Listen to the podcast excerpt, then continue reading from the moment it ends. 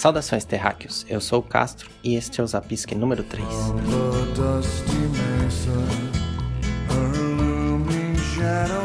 Um que escolhe como quer morrer, outro foge dela, outro engana a morte duas vezes, outro busca uma forma de não morrer, mas todos têm o mesmo e derradeiro destino, a morte. Neste episódio vamos falar um pouco sobre alguns contos e alguns mitos cuja temática é a morte.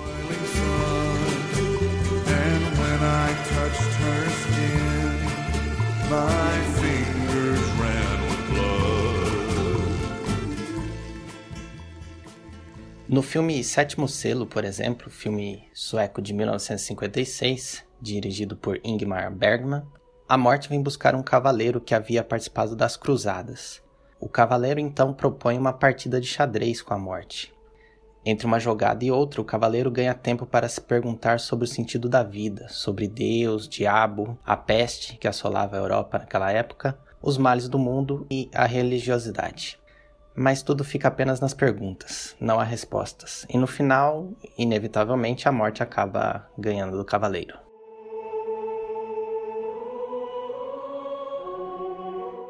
Em O Sul, conto de Jorge Luiz Borges, conto inclusive que ele considerava como seu melhor conto da segunda parte do livro Ficções, temos o tema com a morte retratado de uma maneira diferente. O protagonista da história é Juan Dalman, um secretário que trabalha numa biblioteca municipal de Buenos Aires. O avô materno de Dalman havia sido da infantaria e morrido heroicamente lutando na fronteira de Buenos Aires. Dalma tinha um patriotismo argentino e admirava muito seu avô. A custo de muito trabalho, conseguiu adquirir a instância que era do avô dele, no sul, mas as tarefas da cidade o impediam de aproveitar o lugar. Dalma gostava de dizer com orgulho que o sul era um lugar duro, um lugar antigo, e você chega a sentir a nostalgia que ele tem pelo sul.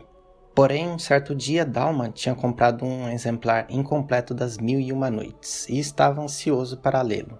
Apressado, ao invés de esperar o elevador, acabou pegando as escadas. Neste momento, um acidente quase que estúpido acontece.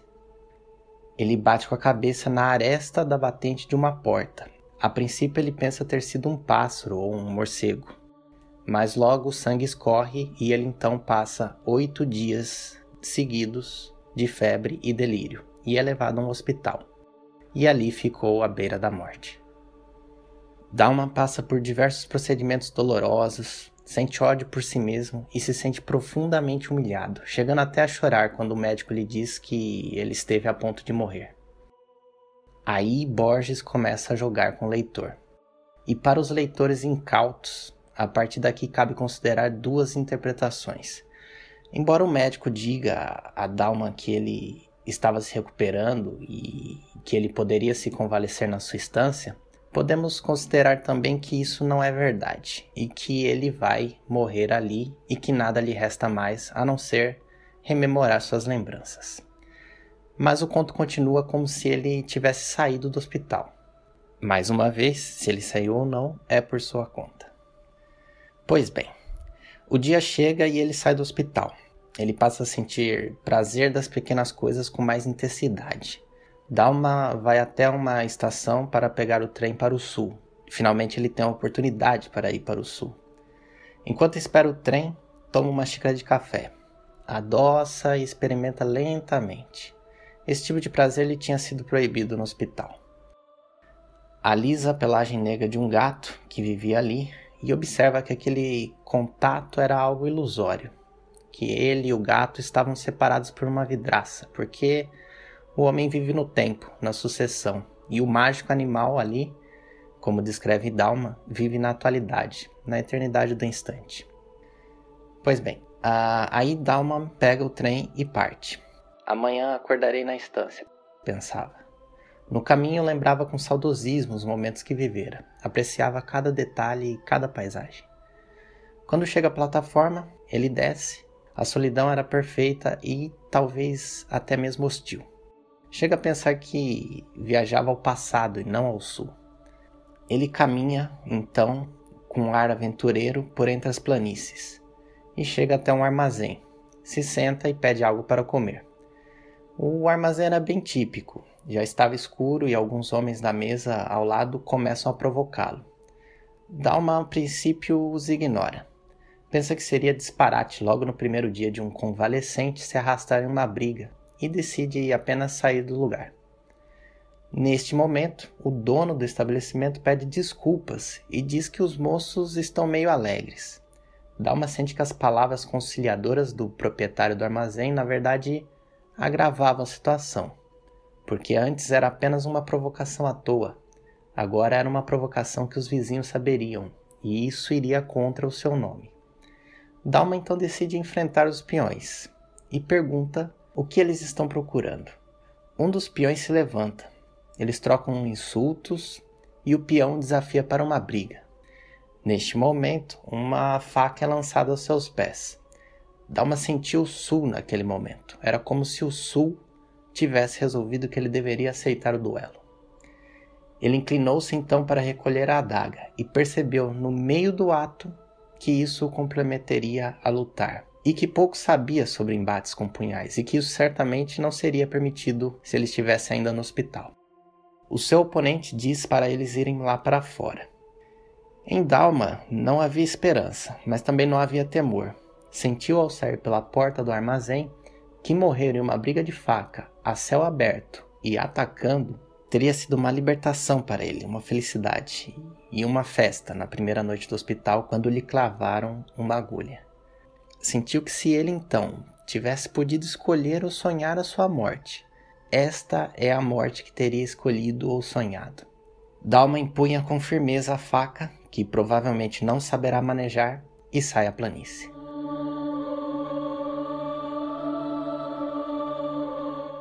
Temos aí um exemplo de uma morte escolhida ou sonhada, depende da interpretação que você faz do conto. Eu, particularmente, acho que foi um sonho e que Dalma morreu na cama do hospital. Mas acredito que esse saudosismo do sul que o personagem tinha era tão forte, é, junto com a admiração que ele tinha pelo avô materno, que morrera lutando, que para ele a morte no sul, em um duelo de faca, foi tão real que deve ter preenchido seus últimos momentos ali no hospital levando de fato o personagem a morrer a morte que ele queria morrer.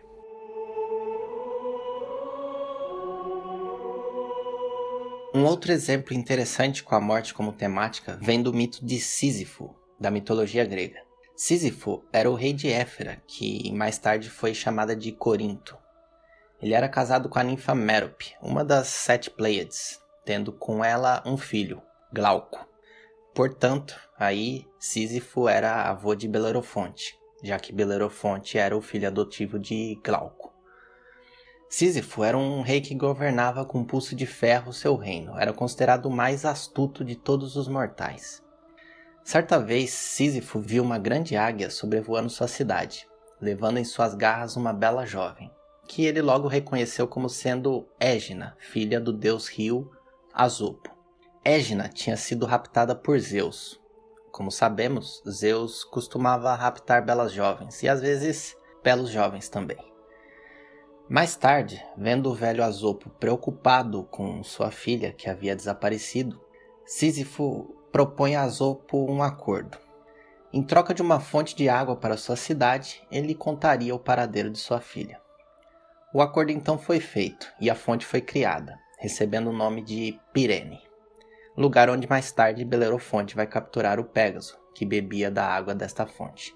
Mas enfim, isso despertou a ira de Zeus, que enviou o próprio Tânato, a personificação da morte, para levar Sísifo até o mundo subterrâneo. Mas Sísifo era esperto, e percebendo que Hermes não tinha vindo com Tânato, como de costume, já que Hermes é o responsável por guiar as almas até o submundo, Sísifo aproveita a situação em que só ele e Tânato estão ali e pergunta a Tânato como funcionam as correntes que aprisionam as almas dos condenados, pedindo-lhe inclusive uma demonstração. Tânato, ingenuamente, lhe mostra as correntes e como elas funcionam, ao que Sísifo aproveita o momento e aprisiona o próprio Tânato. Ou seja, Sísifo engana a morte e a engana pela primeira vez. O grande problema disso é que, como Thanato estava aprisionado, ninguém mais morria. Sísifo soube enganar a morte, mas arrumou encrencas ainda maiores, pois dessa vez Hades, o deus do submundo, não estava recebendo mais nenhuma alma em seus domínios. E Ares, o deus da guerra, não conseguia consumar nenhuma batalha, pois as pessoas não morriam. Além disso, sacrifícios também não se consumavam. Pessoas doentes ou mortalmente feridas não se libertavam de seus sofrimentos. Hades, tomando conhecimento disso tudo, teve que agir encontrando e libertando Tânato, e exigindo que ele trouxesse Sísifo imediatamente para o submundo. Mas Sísifo era esperto.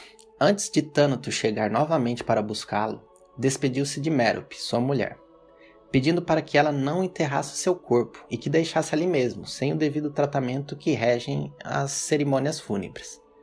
Já no mundo subterrâneo, Sísifo reclamou com Hades da falta de respeito de sua mulher, que ela não havia enterrado seu corpo e que desse modo ele não poderia se desvincular do mundo. Então Sísifo suplicou para que Hades deixasse ele retornar por mais um dia, a fim de castigar a mulher por essa ingratidão e cumprir os rituais fúnebres. Hades, achando justa a situação, lhe concedeu o pedido. Sísifo então retomou seu corpo e fugiu com a esposa. Sísifo engana a morte pela segunda vez. Depois disso, Sísifo viveu por muito tempo e morreu de velhice.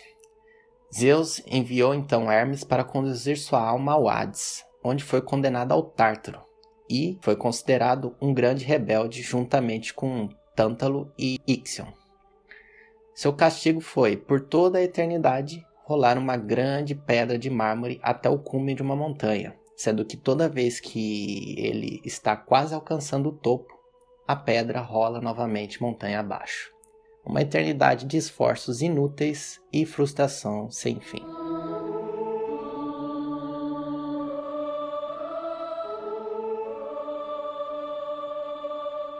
Ainda na mitologia, só que agora suméria, encontramos Gilgamesh, o poema épico de Gilgamesh conta a história de um herói semideus sumério chamado Gilgamesh. Ele teria sido um grande rei responsável por construir a grande muralha que protegia a cidade de Uruk. Porém, por ser também muito tirânico, os deuses criam Enkidu, um guerreiro feito a partir do barro e com força equivalente à de Gilgamesh, a fim de combater os excessos deste. Enkidu, então, vai ao encontro de Gilgamesh. Contudo, o que os deuses não esperavam é que, após o confronto entre Gilgamesh e Enkidu, esses dois se tornam grandes amigos e juntos passam a enfrentar vários desafios e várias aventuras, o que acaba provocando a ira dos deuses. Diante disso, Enkidu é castigado com uma doença que acaba causando-lhe a morte. A perda trágica do amigo abala profundamente Gilgamesh, e deparando-se então com a sua situação de mortal, Gilgamesh lança-se em busca da imortalidade.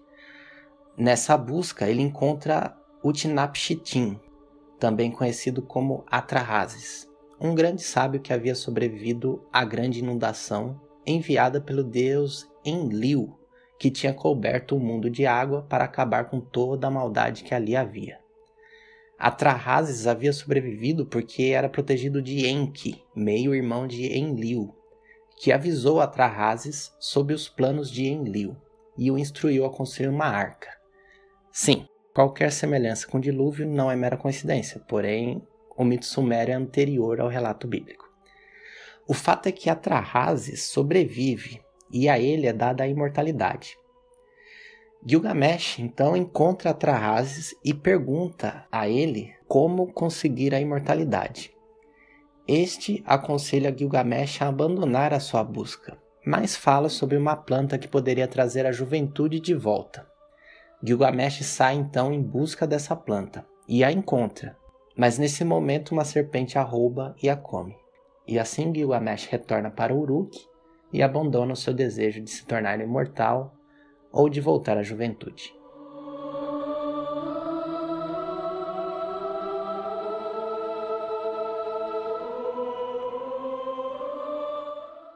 Outro conto muito conhecido, inclusive é um dos meus contos preferidos, é Esta Noite em Samarcanda, que é um conto persa sobre a morte e o destino. Neste conto temos o califa de uma grande cidade, supostamente aí Bagdá, que vê chegar certa manhã em seu palácio seu vizir, num estado de grande agitação. O califa então pergunta a ele por que ele estava tão inquieto e apreensivo, ao que o vizir lhe responde: Senhor, suplico por favor que deixe-me abandonar a cidade hoje mesmo. O califa então pergunta por quê, e o vizir lhe diz: Esta manhã, atravessando a praça próximo ao mercado, senti que alguém tocava o meu ombro, e me virei e vi a morte, que me olhava fixamente. A morte? pergunta o califa. Sim, a morte. Eu a reconheci perfeitamente, toda vestida de preto, com um lenço vermelho no pescoço. Ela está aqui. Tenho certeza de que ela está me procurando. Seu olhar era assustador. Deixe que eu saia da cidade agora mesmo. Vou pegar meu melhor cavalo e sou capaz de chegar ainda esta noite em Samarcanda. O califa então pergunta: Mas é mesmo a morte? Tem certeza? Certeza absoluta. Eu a vi como o estou vendo aqui agora. Tenho certeza de que você é você e estou certo de que ela é ela. Deixe-me partir, eu lhe peço. O califa, que nutria uma afeição por seu vizir, deixou-o partir. O homem assustado então voltou à sua casa, selou o mais veloz de seus cavalos e atravessou a galope um dos portões da cidade, em direção a Samarcanda. Um momento depois, o califa, atormentado pelo relato de seu vizir, decidiu se disfarçar, como às vezes costumava fazer, e sair de seu palácio para ir até a praça do mercado. Lá, em meio aos ruídos e à multidão, procurou pela morte e a encontrou ele a reconheceu. O vizir realmente não tinha se enganado. Tratava-se mesmo da morte. Alta, magra, vestida de preto, o rosto meio oculto por um lenço vermelho.